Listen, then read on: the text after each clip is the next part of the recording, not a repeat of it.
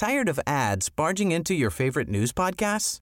Good news. Ad-free listening is available on Amazon Music for all the music plus top podcasts included with your Prime membership. Stay up to date on everything newsworthy by downloading the Amazon Music app for free or go to amazon.com slash. That's amazon.com slash to catch up on the latest episodes without the ads. Without the ones like you who work tirelessly to keep things running, everything would suddenly stop. Hospitals, factories, schools, and power plants, they all depend on you. No matter the weather, emergency, or time of day, you're the ones who get it done. At Grainger, we're here for you with professional grade industrial supplies. Count on real time product availability and fast delivery. Call clickgranger.com or just stop by. Grainger for the ones who get it done.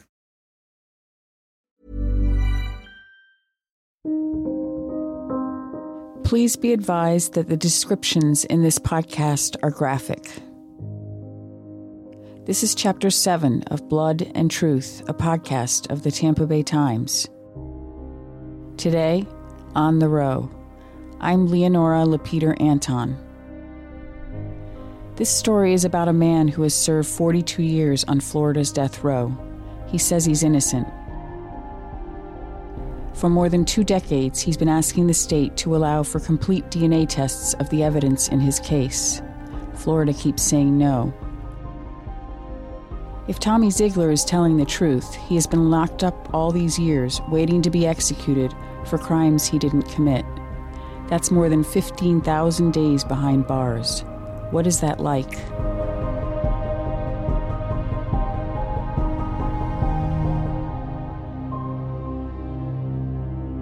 One day in August of 1998, Dale Recinella steeled himself as he entered Florida's death row. The electronic door grinded shut behind him.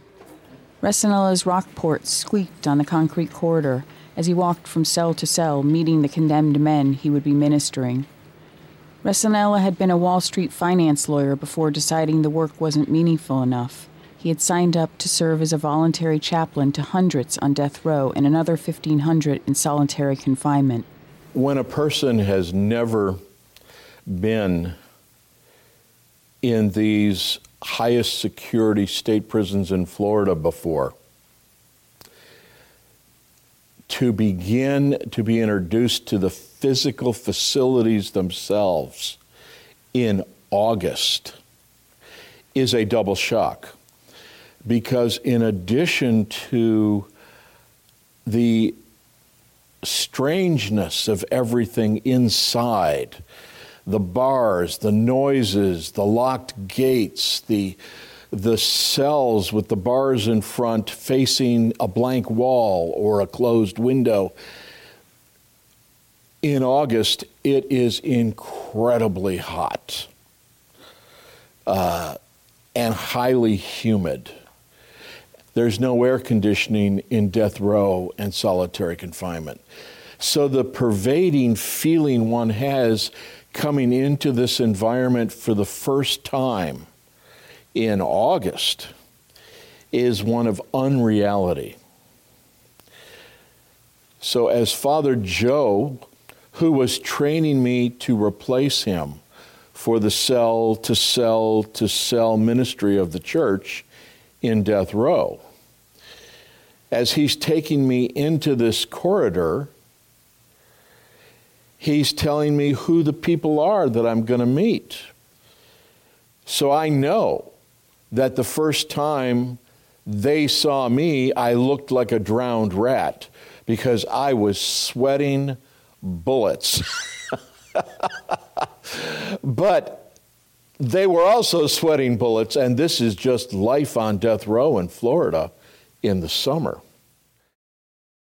Recinella came to be known as Brother Dale and soon grew more comfortable in his surroundings and more familiar with the men he counseled. On the row, angry men sometimes screamed at him, said he knew nothing about their worlds. Others barely looked up. Temperatures can reach more than a 100 degrees on death row. Before they were allowed nine inch fans, Zeigler used to dip his sheet in water and put it over himself to keep cool. In the winter, there is heat, but only when it's really cold.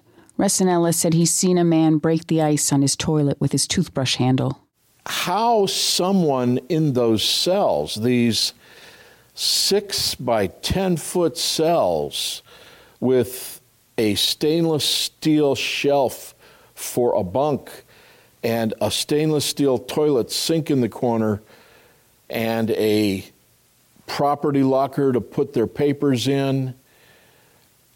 And that's pretty much it. How one in that cell handles this environment tells you a lot about the person you're meeting. And one might be able to fake it for a day or two. But the conditions themselves, the reality of the physical environment, and the environmental conditions strip away the veneers. There's no veneers. Within a very short period of time, you have a pretty good sense of the person you're talking to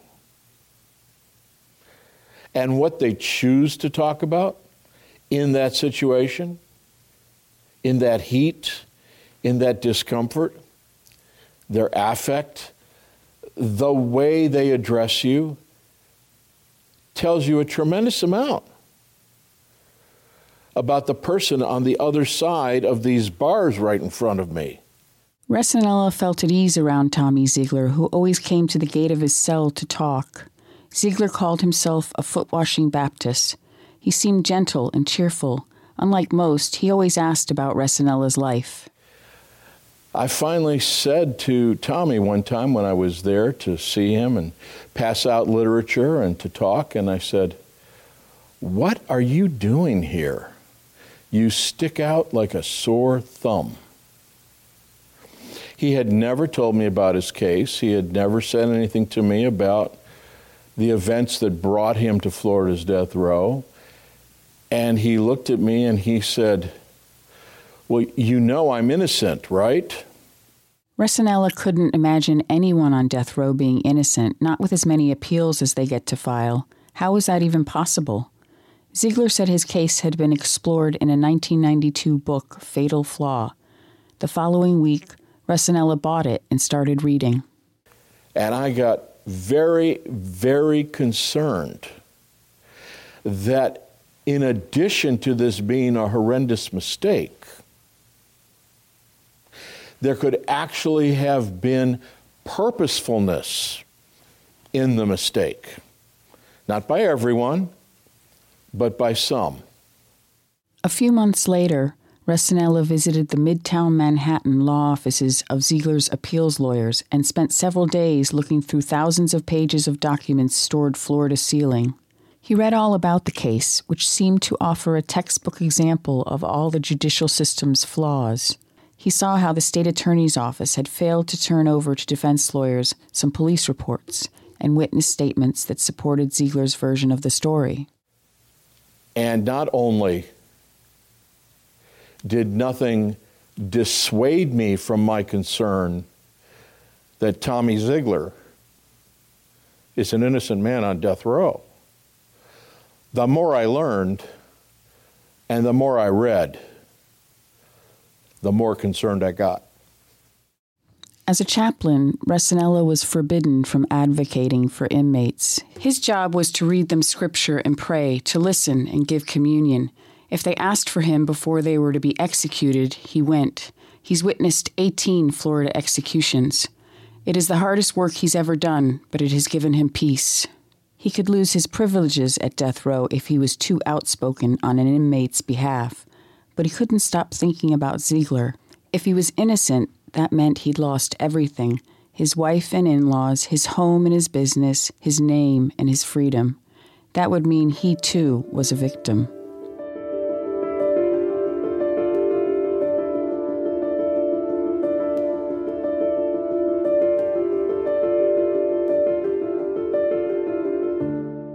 Get up at a quarter to three every morning. That's what I did on the street. I haven't changed. I make my bed. I do my devotions. I do my exercise. Uh, I eat breakfast. I write letters. I read. My, my uh, schedule in here is the same as it was out on the street. It gives me time to do my devotions and, and clean up and uh, do my exercise before breakfast. Do you still run back and forth in the, in the cell? Or? No, I had to quit that. I got arthritis in my knees. Okay. And you know, that, that, that, that, those arthritis boys are bad. Zeigler has always been a thin man, but he looked almost skeletal when I last saw him, which was in the summer of 2018. His pale, freckled skin stretched tight over a six foot two frame. Last year, he caught the flu, and his weight dropped below 143 pounds. With Zeigler, it's hard to know what's beneath the surface. He's not prone to introspection. He likes to talk about the facts in his case, but not about how he feels about all that has happened. In pictures from the past, before he went to prison, he seems different, maybe even warm. In one, he is nose to nose with the Walker hound he named Mr. Patches. In another, he looks like a teenager and smiles broadly in a studio shot with his parents. In a third, on his wedding day, he smiles down at Eunice in her imported linen wedding gown. It was trimmed in Venice lace. It's one of those things where when somebody comes along, you know immediately this is somebody special. This is somebody you want to be with. That's the way it was with her. And from that point in time on, I, I never went out with anybody else. Even, the, even the, the period of time before we were married, I never went out with anybody else.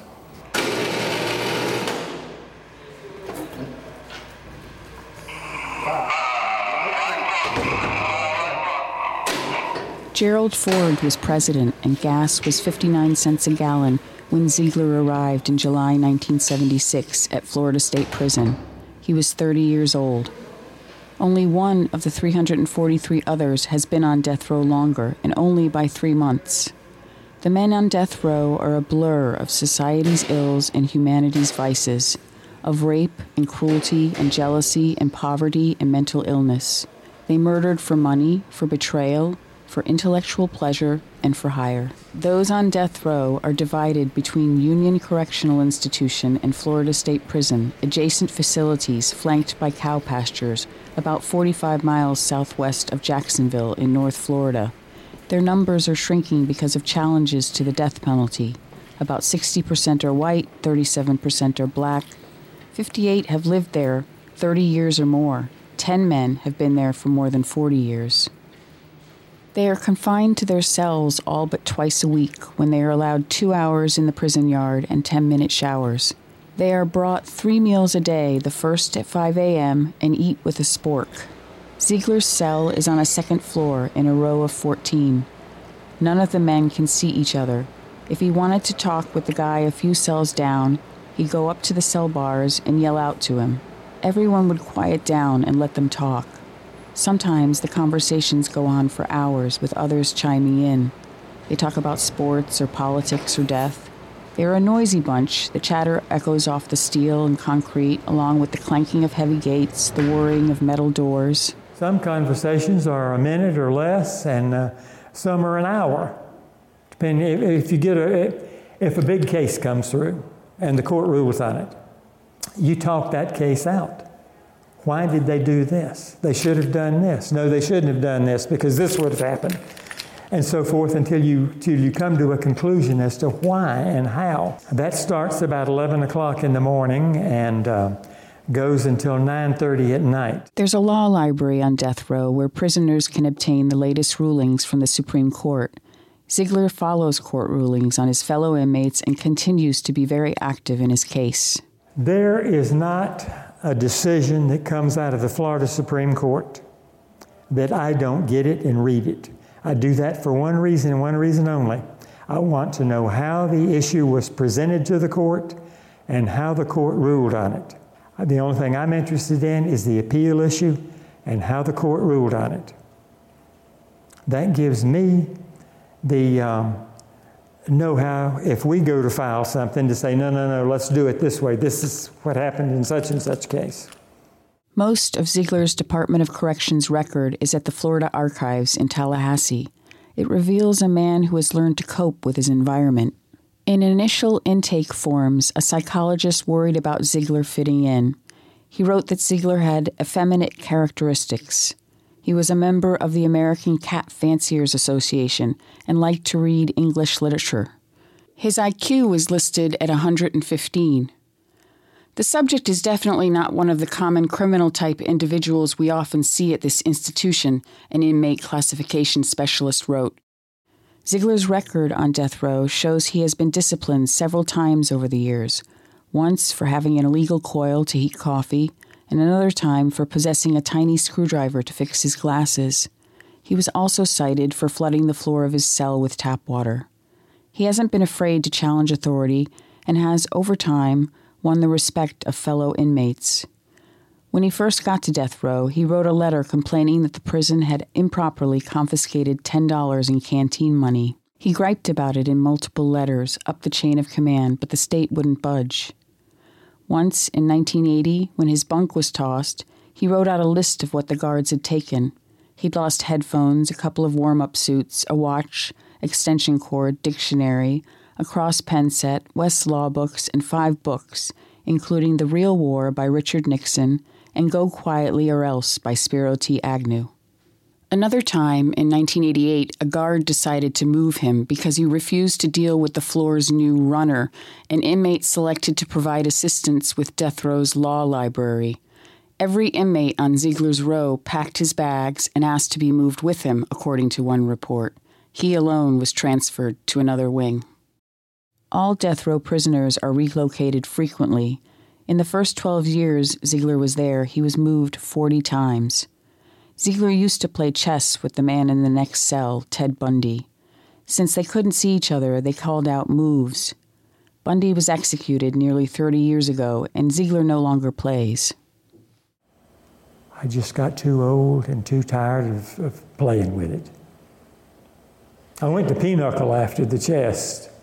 You went to Pinochle? Pinochle. Wait, that's a card, right? Yeah. Okay, so how do you play Pinochle with somebody else? They have a deck of cards, Well- you have a deck of cards. You take it out on the yard and you play it out on the yard. He used to make sweaters and scarves until the guards took away his plastic knitting needles after a rules change. The guards, by the way, call him Ziggy. Zeigler used to run in his cell back and forth for hours to get exercise. For him, it's two paces each way. But he messed up his knees, so now he does a thousand sit ups on even days and 500 push ups and 400 back arm push ups on the odd days. It takes him about three hours. If he didn't, he said, he'd go to seed. He takes Sundays off. The rest of the time, he reads, writes letters, watches news, golf, or football on his 13 inch TV, and stares at the empty walls. Recinella, the death row chaplain, said the TVs were provided because the men don't have access to the chapel and it allows them to participate in worship services. But they were also able to pick up some TV channels. Recently, Zeigler was allowed to purchase a tablet to send and receive email. Zeigler has dodged death twice. Governor Bob Graham signed his first death warrant in 1982. Zeigler promised to quit smoking Kents if he avoided the second warrant, issued in 1986. He said he hasn't smoked since. 95 men and two women have been executed in Florida since the death penalty's revival. Zeigler has been around for each of them. He sat in the next cell over when John Spenkelink left for the electric chair in 1979. Spenkelink had killed a hitchhiker in Tallahassee six years earlier. We heard the, uh, we heard it when they came to get him. Uh, it smelled like burnt bacon when they fried him. Prisoners all know when one of their own is about to be executed and are also well aware when it's over. You see the hearse come in. Uh, back when the electric chair was there, I don't know how it is now with the uh, with the gurney there, but back with the electric chair, you heard the um, the generator running. Then, when they actually engaged the chair, the lights flickered, and the generator picked up.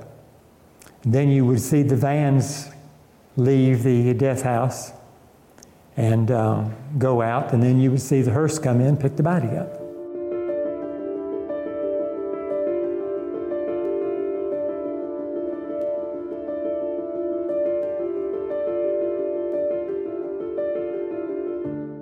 In many ways, Zeigler's story takes us through the modern history of the death penalty in Florida. The U.S. Supreme Court, in a 5 4 vote, had overturned capital punishment in 1972, three years before the furniture store murders. The justices said the system was too arbitrary to pass constitutional muster. They cited racial prejudice, innocent people being executed, and inexperienced defense lawyers the death sentences of more than 600 inmates were overturned. But Florida became the first state to revise its law, providing tiers of scrutiny and a narrowed definition of who should receive the death penalty, the goal being to create a fairer system. It also became one of three states alongside Delaware and Alabama to give the trial judge, rather than a jury, the final say. On July 2, 1976, the U.S. Supreme Court restored the death penalty across the country. The decision came the same day Zeigler's jury convicted him. And later, of course, it was the judge and not the jury that sent Zeigler to death row. Since that day, in 1976, nearly 1,500 people have been executed in the United States, more than 1,200 of them in the South. Texas has executed the most, over 550. Florida, fourth on the list, has executed 97 by lethal injection or the electric chair. But the problems once cited by the High Court persist. In Florida, 28 people have been exonerated from death row, more than any other state, according to the Death Penalty Information Center. Most of the men exonerated in Florida were minorities, and combined, they spent 201 years incarcerated for crimes they didn't commit. That includes Frank Lee Smith, who spent 14 years on death row. In 1985, he was accused of raping and murdering an eight year old girl in her Fort Lauderdale bedroom. Smith told officers that he'd been home at the time of the murder. Under pressure from police, a woman identified Smith, even though she would later say she knew it wasn't him. Smith's defense attorney did not pursue hair or blood analysis and kept his client from testifying to prevent jurors from finding out about prior convictions. Uh, Frank told me point blank and in no uncertain terms, he told me, I didn't do this. I've done a hell of a lot that I could have been here for, but this one I did not do. And he said that from day one until. Three and a half years after his conviction, Smith's appeal was turned down. Governor Bob Martinez, who had pledged, if elected, that Florida's electric bill would go up, signed his death warrant. At the time, there was no DNA statute. Here's Seth Miller, executive director of the Innocence Project of Florida. There was an intrepid, um, an intrepid detective at the Fort Lauderdale Police Department who, on his own, realizes similarities between the facts of the cases and, um, and other cases that were unrelated that made him think they had a serial rape murderer on their hands. And he ordered all the DNA testing outside of the criminal process, uh, outside of the court process, and it matched a serial rape murderer named Eddie Lee Mosley. All 28 death row inmates from Broward County eventually had the evidence in their cases reviewed for potential DNA testing. Pinellas County did the same thing. In Broward, DNA tests connected Mosley to another case. Jerry Frank Townsend, a carnival worker, had confessed to six murders and a rape. His attorneys said he had the mental capacity of an eight year old and wanted to please police. In June 2001, Townsend walked out of prison after 22 years. Smith never left. He died of cancer at age 52. That was 10 months before DNA tests proved him innocent. So he was posthumously exonerated, but he never got to, you know, get out and have the kind of treatment that probably would have helped him um, maybe beat the cancer, or at least uh, mitigate, you know, the kind of terrible uh, effects of, of, the disease. Um, you know, had he been outside and had you know better care.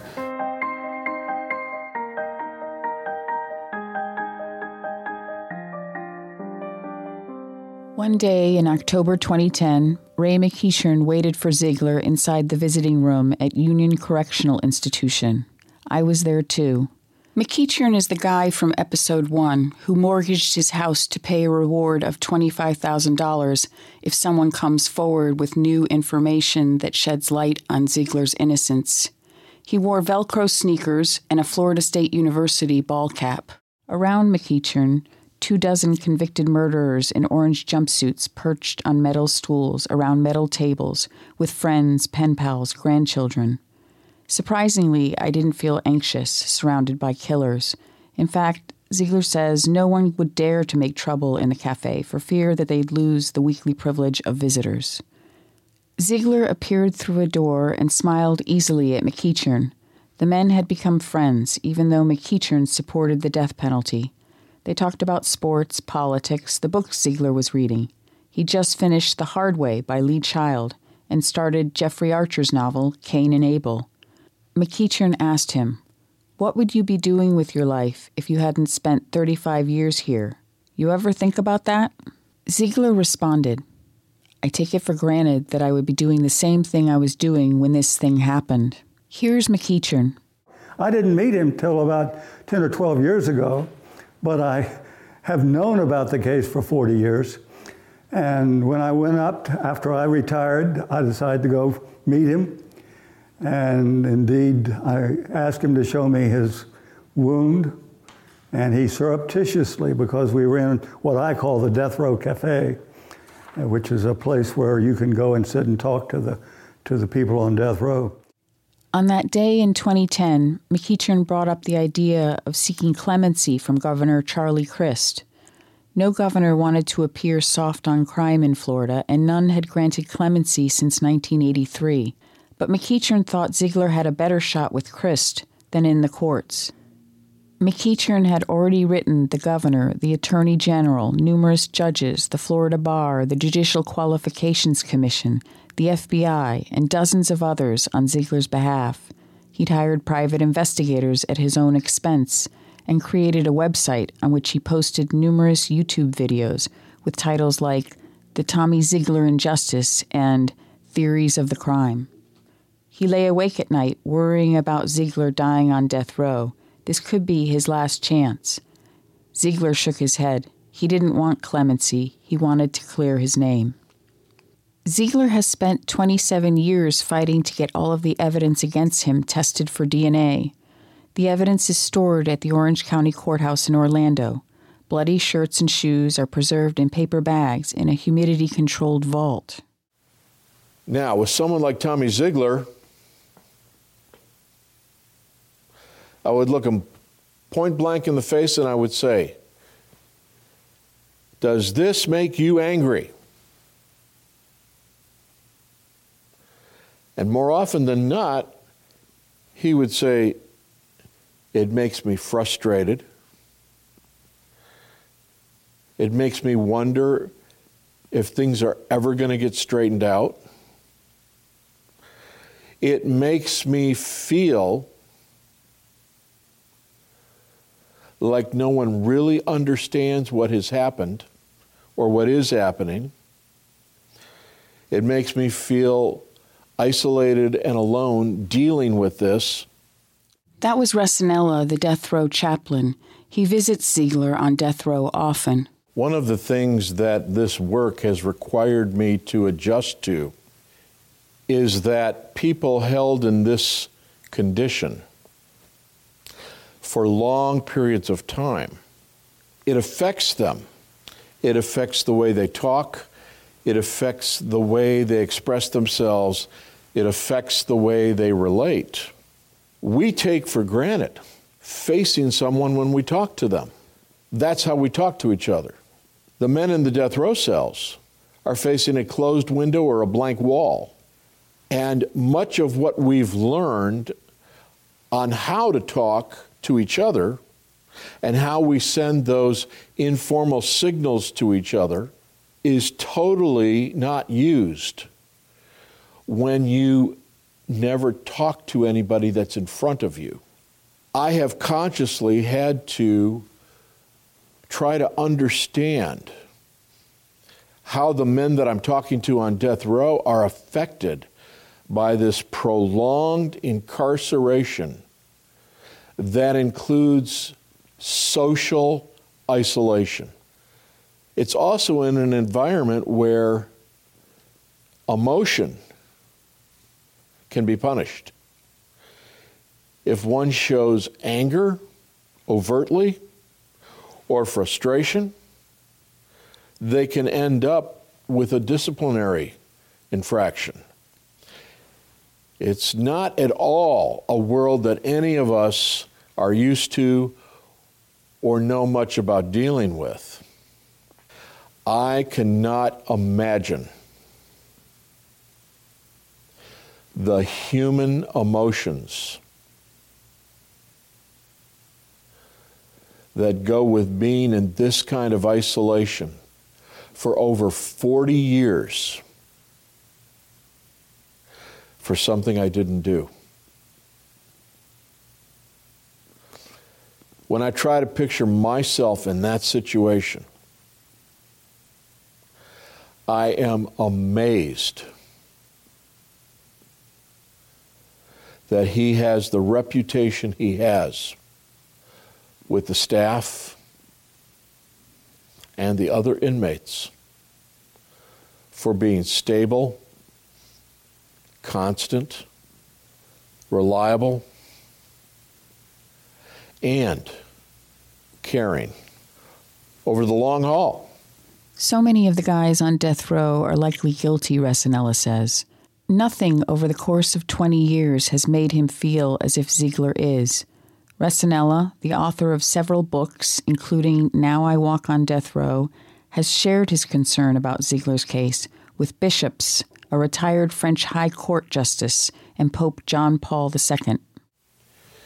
This is the only case that I have become this invested in, in terms of making sure people know what happened. And there is a huge number of people worldwide who are convinced not just from what they've been provided by us, but by what they have found out themselves, investigating themselves, reading the book, reading the articles, reading what's been in the newspapers.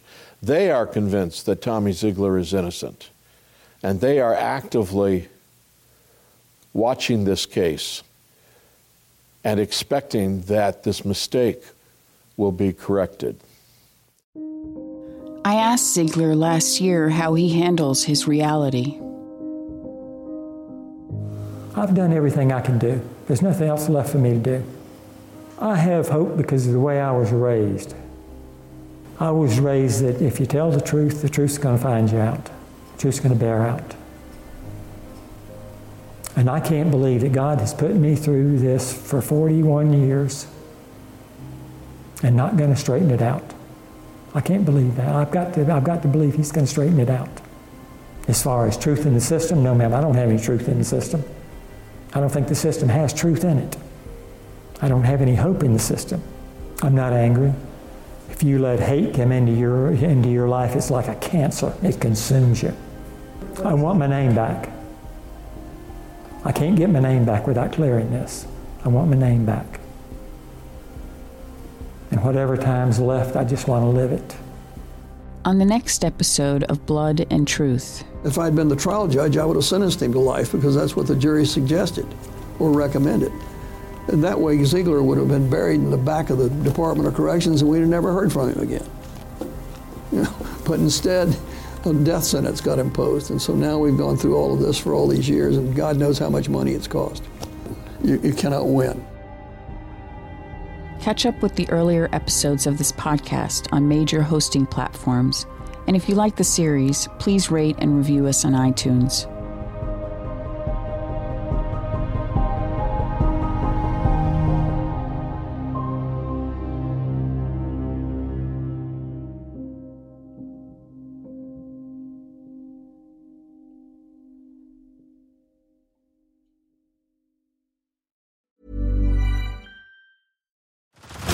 Head over to Hulu this March, where our new shows and movies will keep you streaming all month long. Catch the award winning movie Poor Things, starring Emma Stone, Mark Ruffalo, and Willem Dafoe. Check out the new documentary, Freaknik The Wildest Party Never Told, about the iconic Atlanta Street Party. And don't miss FX's Shogun, a reimagining of the epic tale, starring Anna Sawai. So, what are you waiting for? Go stream something new on Hulu. Tired of ads barging into your favorite news podcasts? Good news. Ad-free listening is available on Amazon Music for all the music plus top podcasts included with your Prime membership. Stay up to date on everything newsworthy by downloading the Amazon Music app for free or go to amazon.com slash news ad free. That's amazon.com slash news ad free to catch up on the latest episodes without the ads.